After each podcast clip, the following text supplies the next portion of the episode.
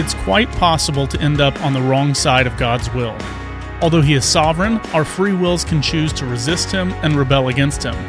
But God will always have the last word in the end. He is not someone to be played with tritely. Here's Dr. Jim Bradford with more on the Central Moment.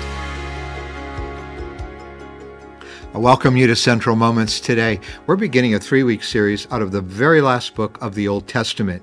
It's the book of Malachi, a prophetic voice. Malachi means messenger. In fact, verse 1, a prophecy, the word of the Lord to Israel through the messenger, through Malachi. And we are very late Old Testament here.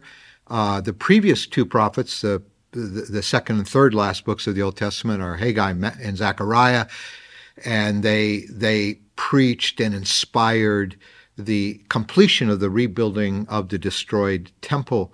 And now the temple is there, and uh, we're into the middle of the, the next century, and and just coming up against that 400 year quiet period until Jesus comes and the New Testament begins. And the temple had been rebuilt.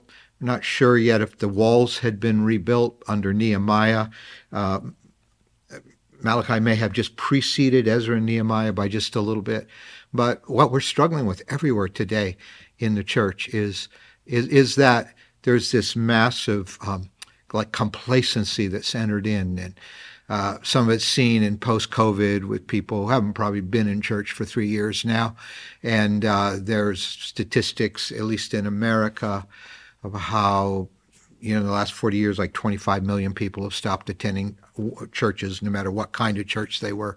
I mean, we are in this complacent period. So the temple had been rebuilt in Jerusalem, but but but this complacency spiritually had set in.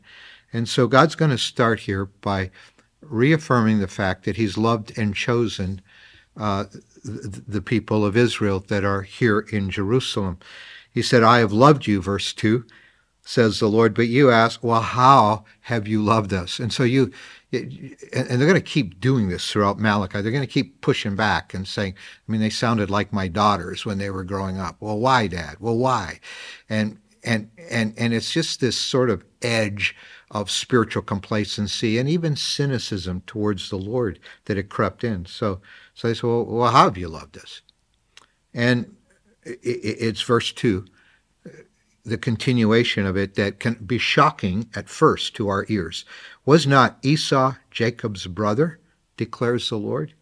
Yet I have loved Jacob, but Esau I have hated. And I have turned his hill country into a wasteland and left his inheritance to the desert jackals.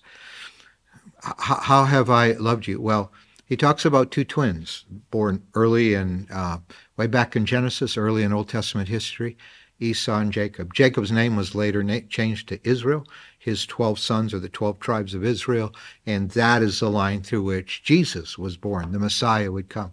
His brother Esau, however, was not chosen for that. And God had chosen this uh, before either of them could deserve it. I mean, Jacob was not a great character himself, but God had just flat out chosen Jacob. The words here are offensive to our ears. I have loved Jacob and I've hated Esau. Uh, that, that would be rightfully paraphrased. Um, that, that was his way of saying, not like I have affection for Jacob and I just detest Esau. No, it was, I have called Jacob, but I've rejected Esau. And, and, and, and, and there's something about the sovereignty of God that was at play in this. It had nothing to do with their individual discerning. We, we must never forget that God's in charge, not us. Uh, we, we, we, we bow before his sovereignty, and God doesn't always have to explain himself. However, as we go into the New Testament and see that to the line of Jacob, Jesus was born, uh, we find the New Testament writers writing things like this, like you are a part of the called. You are a part of the chosen ones. You are a part of the called ones if you have put your faith in Jesus. And, and it's clear, whoever calls upon the name of the Lord uh, shall be saved. That, that was central to the New Testament preaching of the gospel of Jesus Christ. Every one of us has a free will. That free will can reject God or it can embrace him. Now, that wasn't the case with Jacob and Esau, but God did choose through Jacob to bring a Messiah to say, if you will trust in him, You are a part of the called ones. That's where our free will comes in.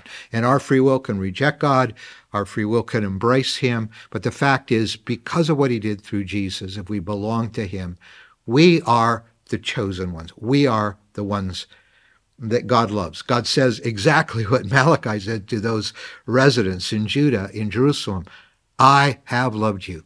And in Jesus, those words scream across the centuries I've loved you. I died for you. I gave my life for you. And if you will say yes to me, uh, you will be a part of my chosen people because you are in my Son, Jesus Christ. Let it be, Lord, in our lives. Thank you. We turn our will, we turn our desires, we turn our hearts to you. In Jesus' name, amen.